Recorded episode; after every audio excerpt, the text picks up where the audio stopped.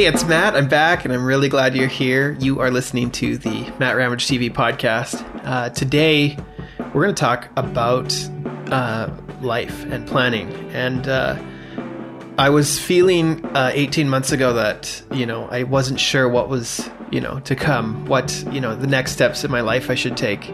And uh, this this episode is about getting yourself back to a place where you feel like you're just getting started. Enjoy.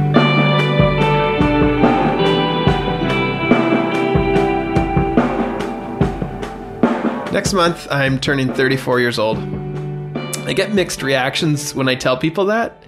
Uh, a lot of people are like, "Oh, you're just you're just a baby, or you're you're still such you're so young," um, and I think they're saying that um, as far as like their experience in relation. It's obviously uh, it's not 20 year olds saying that to me. Um, you know, it's people who are further along the road than I am.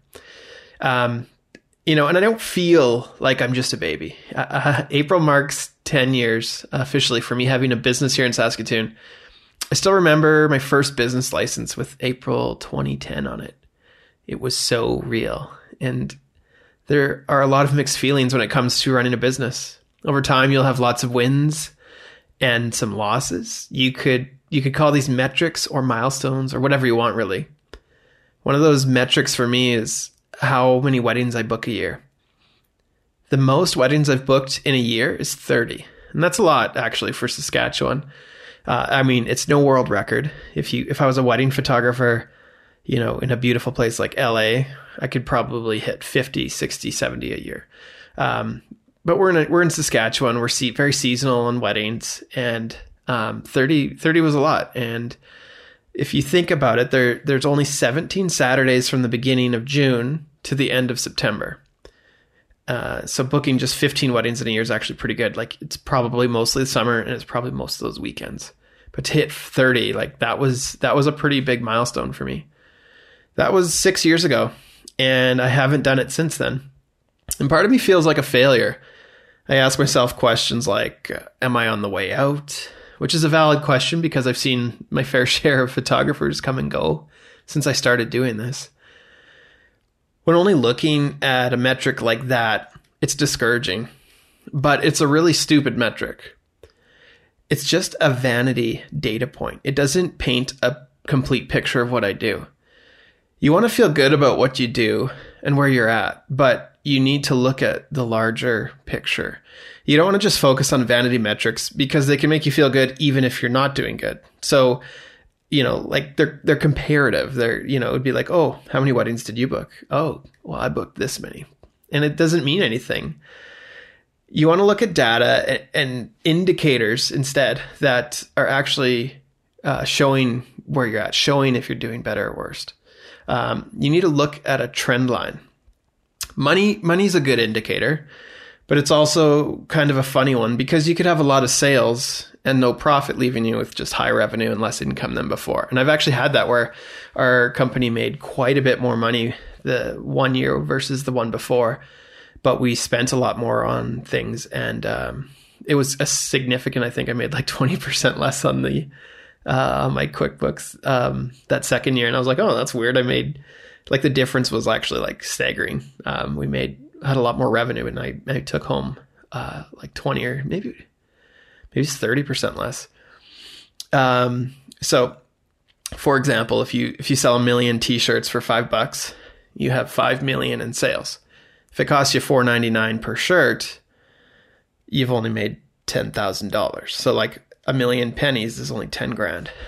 And you could make double that working for minimum wage. So just kind of like you need to you need to have real numbers and, and sales is like a funny number because it's like, you know, you know, Amazon um, for years would sell billions of dollars of stuff and have run a run a deficit. I don't even know if they make money now. They're subsidized heavily by the government. So then how do you really measure where you're at? Like how do you actually get a picture and metrics that you can rely on and indicate where you're at, where you're trending? And so that's what today I wanted to just chat about. Um, I've kind of I've been on a journey the last 18 months and um, being at home, our kids are out of school and uh, they're being taught remotely, and uh, it's bringing up a lot of things that um, you know I'm I'm learning that are really crucial to a really good life. So here it is. Here it is. Here's how you decide on indicators so you can see where you're going. You have to know step 1, you have to know where you want to be before you can know if you're heading in the direction the right direction. Like it's simple, but if you don't have an idea of what the big picture is, and in my case as a wedding photographer, uh, more weddings is is a fine metric. Um, but it's it's also like it, it's just like that's just a little part of my life. Like you know, I have a whole life besides um, being a photographer. I have a wife. I have three kids. Um, I have my own hobbies I like to do. Um, you know, so if I only measure that one thing, you know, my life could be falling apart, and yet uh, I could still say, "Oh, I'm doing good." Uh, so that's not a good metric. So you want to have something that has like a big picture. So you need to know where you're at. So once you have a dream, this is step two. Once you have a dream or idea, so you kind of pick like what that looks like. You need to turn it into a reality. So what would it actually look like if you were there? So maybe you want to shoot 100 weddings a year. How what would that look like? Um, maybe you want to own a business. What does that look like? Paint a detailed picture. How much would you be working? How much money would you need to make for that to be true? You know, you want six weeks, six months off in the Bahamas. Well, then you got to earn all your money in the other six months. You know, what's it going to look like? And you'll find like painting that picture, um, make it real, make it like put the numbers in, put the data in so you can see what it would look like. And you'll probably find like, you know, certain things are practical and certain things aren't, aren't. And, and you can dream bigger than you could get. Like, you know, put some luck in there. Like if everything goes your way, what could it look like? Um, would you have a team? How big would that team be? You know, all those things. What would your day to day look like? Then, step three, you need to turn that into actionable, actionable steps. Like, how would you actually get there? So, you have that big picture. You know, you can put it at five years out, you could put it at two years out. You know, maybe you want to be debt free. I don't know what it is. Paint that picture and then figure out uh, a timeline. And the first thing you need to do is pick the steps to get there. You know, if you're trying to get rid of debt, the first thing you need to do is figure out how much debt you have. And it seems like a simple question, but you only have to sit down or make a couple phone calls, bring your bank statements together, and put that all together. Um, figure out how much money you make a month, and then put that against your um, your bills, um, and start doing some math.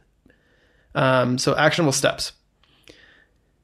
Part of that could be growing your team. It could be investing in a new thing. It could be getting cash. Maybe you just need cash. Like maybe it's you need to go to the bank to get money. Um, maybe for like a key piece of equipment, or you need to get funding from like a venture capitalist. It doesn't matter, but you need to know that it's a step. Because if someone's like, "Hey, how's your thing going?" Ah, it's going good. Oh, what's what's in the way of you getting there? Ah, we, we're still waiting on funding. It's like, okay, well, who have you asked? No one. Okay, so you're like literally doing nothing to get there. So you need to know what you are, what your steps are, so you can um, can know if you're moving towards them every day or not. Um, step four, you need to create an order of what comes first. So uh, one of our examples is um, we're growing our team, and uh, what do you need to grow a team? Well, there's a few things. You need time and training for new people. But before that, you need money to be able to hire people. So you need to grow and earn enough revenue to actually pay people. And then you get people, and now you're paying people to do something that you were probably doing before by yourself. And you're making the same amount of money, but now you're giving it to someone. But what you gain when you do that is you gain this capacity to produce. And so then you have to go, so you find a new team, you train them, and then you need to need to find more work to fill your time and your team's time. And it's it's like what comes first? Well, the first thing is I need more cash or I need to take a cut in my pay and pay someone else to be on my team. And you have to do that because you have to think long term. And so, you know, you have a dream, you know, you're suffering technically when you give someone money that you could have kept. Um, but when you have that bigger dream, like you know where you're going to, it's like, oh man, if we get there, then there'll be lots more to go around. Maybe I don't have to do that one thing I didn't like to do. You know, I don't like doing my book, so I have a bookkeeper. When I was starting out, I had I couldn't have a bookkeeper, so um, my books are better than they've ever been, and uh, they're done, and I don't have to do them, and it's awesome. Um, step five, you get to work. So it's pretty simple. In other words, you need a plan. This is something I wasn't taught in school. It's actually a skill to learn how to plan. Like to, to be a planner is a skill and you get good at it by doing it. Um, if you're already good at this, and some people are definitely, definitely good at this uh, naturally, and some people have to really work at it. But if you're good at it, and you can get good at it, even if you're not, um, you're going to be valuable. You're going to be really valuable in the world, no matter where you go. If you can plan, um, you'll you'll always have a place that you can fit in and help. Um, there's tons of different types of people in the world, and uh, you know, a lot of a lot of people. I'm one of the. I'm a visionary, you could call it. I have big dreams, um, and I've learned like that's good. And some people really struggle with that, and it's not bad that they can't have like visions are hard for some people to have. Like what could it look like? What could it be like? What could my life be like? There's people, usually the people who are good at that aren't necessarily the ones good at getting there. They're not sure how to get there, but they know you can. And so you put people who can plan with people who have a vision. And I would probably Steve Jobs and Steve Wozniak are like a pairing like that. Um, you know, you have these teams of, or these people and they, they really complement each other. So you need to have that you need to learn how to plan and you need to make a vision for what that looks like. So I, in my my case, I'm the one um, having making my own vision, and uh, it's probably my favorite thing to do. So you want to have a vision. If you stuck to it, like kind of make it based on this. If you stuck to it and um, understanding the steps it takes to get there, uh, that that's like the skill. That's the skill you want. You need to figure out those steps. So I'm going to give a little story here we've been homeschooling our children for the past six weeks. I mentioned that earlier. Um, well, technically, they they have the same teachers. We had a bit of a break, but their teachers are now in this place. It's unprecedented. They're giving uh, my ten year old and my seven year old work over Zoom and using different apps to get them um, their assignments and uh, connect with all the students. And uh, you know, it's a big shift for them. It's a big shift for for my wife and I uh, as parents. Um, there's a huge missing part, though, I've noticed um, when my kids aren't in the classroom versus when they were.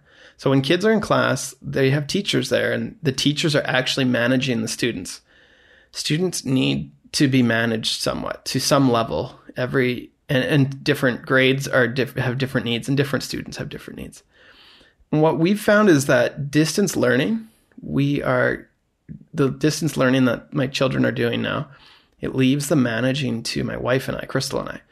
Um, we have to be aware of what their teacher is asking of them, and probably even better than their they my kids know, and perhaps even better than the teacher, because in the classroom they the teacher could just have it all in their head. They don't have it necessarily written down, um, but they're there to manage the kids and you know keep them on track. And uh, I actually found this really frustrating at first our kids didn't have access to their teachers for all the, the small, simple questions, which compounded into inaction on assignments and procrastination. Which you could say, you know, like who who's to blame there? Well, funny question. It's like whose account, like whose whose responsibility is it to get the work done? And it's like, well, technically, um, you know, you could be in one of two camps. It's the teacher's job to make the kids do the assignments. On the other hand, that's not really like real life. Um, and you know, my wife and I could just brute force it. We could we could do it for them. Um, but I think there's a better option to all this. Um, Crystal and I knew we had to figure this out. Um, but we decided early on that this could be a learning opportunity for for my ten year old and my seven year old Jet and uh, uh, Roxy. Instead of just managing my kids um, like their teacher would, we decided to teach them how to manage themselves, how to see that big picture. Because, like, in real life, we have to do it all ourselves. You know, our time, our money, our food, you know, like the what's left in the fridge, what groceries we got to buy. There's a lot of parts in life, and and you know, to learn to manage that, that's a that's a pretty pretty important skill. What a great opportunity for my wife and I to teach our children that skill. Um, we started by telling our children that if an assignment wasn't completed for any reason, including not knowing it was due, that it was still uh, there on them and there was a penalty for it.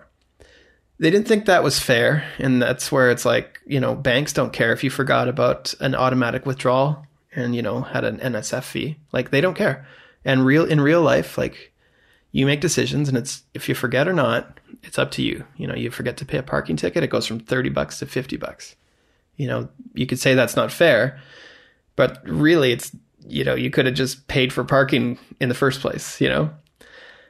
It all, uh, you know, started from there for, for us. Uh, we were like, okay, we need to teach these kids. We have an opportunity here.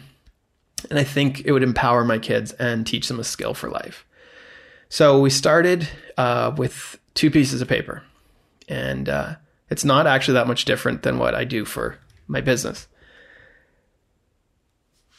So what we did, we took a sheet of paper, one for each each of our kids, and we gathered all of the assignments and expectations their teacher had asked. So for Roxy, it was like 30 minutes of reading a day, um, and then multiple assignments. The multiple assignments were all all due on the same day of the week.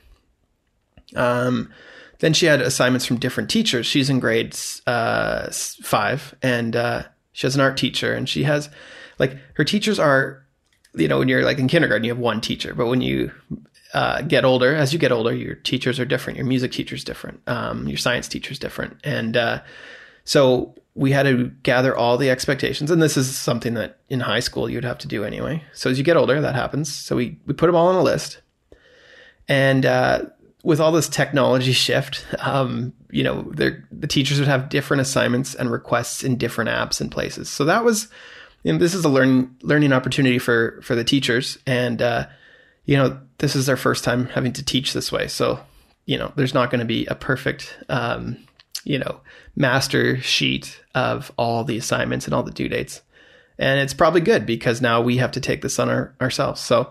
Um, oh, here we go. I lost my place on my notes. So we took all those all those assignments, we put them all on one sheet and we included the due date. Every time there's a new assignment, it goes on that sheet. Every time, uh, usually the assignments are given the same time, but it's up to my children to have that up to date. Now, me and my wife make sure we know, but then we just ask the kids is there anything else missing? Did they add a new assignment? Was there any other requests? The next step we did uh, was we created a, on a second piece of paper, we created a calendar where kids could divide the work across the weekdays so that it wouldn't pile up. So the, my daughter's teacher puts everything due on Friday. I asked I asked Roxy, I was like, hey, if we if we just did it all Friday Thursday night, would that be too much? Do you think? Yeah. And then it was like, well, and you have to read every day. Are you just going to read like, you know, an hour? It was thirty minutes a day. So even if you just read weekdays, are you going to read two and a half hours straight on Thursday before Friday? You know? She's like, no, that wouldn't be fun. And I was like, okay here's the due dates. You can pick how you do them. Do you want to do this one today, tomorrow, or Thursday? Do you want to do this one today, tomorrow, or Thursday? And then we just put them across, spread out the work, and uh, made it so at a glance we could see all their assignments and all they had to do for the day. Um, our kids really understood it now. Like they understood that there's this big picture. It's not just a little bit of work, um, but it's a, a little bit of work if you do it every day. I learned a lot for myself doing that. Um, the most most important thing I can do is be aware of where everything is at and where things are heading. So in the past year and a half, I've been growing this skill. I've learned that my wife and I need to have a clear picture of our children's lives, and they need to know it too. I've learned that at our studio, everyone needs everyone working needs to know where we are and where we want to be. Like we have a team, and they're kind of like you know you could call them work children, I guess. Um, you know, they're they're looking to me for what to do and it's like okay if you know where we're trying to go you are more empowered to help me get there or help us get there because we're a team it's a company you know it's bigger than just me um, and everybody plays their part so for our company, we've built a roadmap of what the future looks like for Studio D and MJ and Co. We make decisions and, and take action in ways that get us closer to those goals. So at the age of 34, I have a road I have a roadmap to uh, 57. I started a 25 year plan that I can ju- adjust and change every three months. So I have a 25 year plan. I'm 18 months into it, and I have some pretty big dreams. And the best part about all this is we are moving towards them, and we're we're ahead of schedule. Things are going actually twice as fast as I thought they would. Um, a couple of our three year goals that I started a year and a half ago, we're already at. Uh, we've already hit a couple of them, and that makes sense because I have five of them. I should, you know, it's not like all three of them are going to line up at the finish line. So a couple of them are done. We only have a couple le- or three left to go. And uh, I, I have that roadmap. I know where I'm at. I have 18 months left for uh, three more things to happen. And I'm pretty confident we're going to actually get there. So this is my metric. I have these steps. I have a way to see where I'm at and where I'm going. And I can change that. I can change that plan. I can adjust it, tweak it. You know, if I don't like one thing, I can change it. And this is a thing because it's probably going to change because I'm just learning how to do it but I feel I feel dangerous. I feel like I can I can do anything uh, if I put my mind to it. I feel like I'm just getting started. So if you're like me and you know you want more than just vanity metrics that make you feel good and would would rather focus on a big dream of yours, I'd highly recommend you learn how to quarterly plan. This this coming June and every three months after that, actually, um, I work with a company called Measurable Genius this quarter, they are doing the event digitally instead of in person, and this this makes it a really really cool opportunity. Um, this will be my seventh one, and uh, so the, the, other six were cool. They were in Calgary at a hotel, catered food. It was really nice. Um, three days. Um, we're going to be doing it in June, and you can do it digitally now. It's more accessible than ever, and I'd like to personally invite you. Um, in the description of our podcast, there's going to be a link to find out more more information.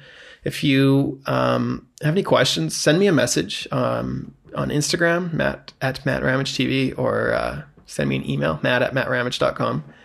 I'd love to chat with you about it. Um, it's one of my favorite things to do is just chat about growth and business. Um, and you know, if you have questions, um, I'm I would love to. It'd be my pleasure. So check it out if that's of interest to you. And uh, I hope I hope you like that. This was a this is a fun podcast for me to write. Um, you know, we're six almost seven weeks, I guess, into a quarantine that we've shut our studio down, and uh, you know things are changing. Things are opening back up slowly, and uh, you know I have these metrics to to you know know where I'm going, know where I'm headed, and especially in a year like this year, you know we have lots of weddings that are getting moved, and that that number I, I bet the amount of weddings I shoot this year will probably be the lowest I've had in, um, you know, nine years. And uh, it's okay because that's not my metric. My metric is bigger than that.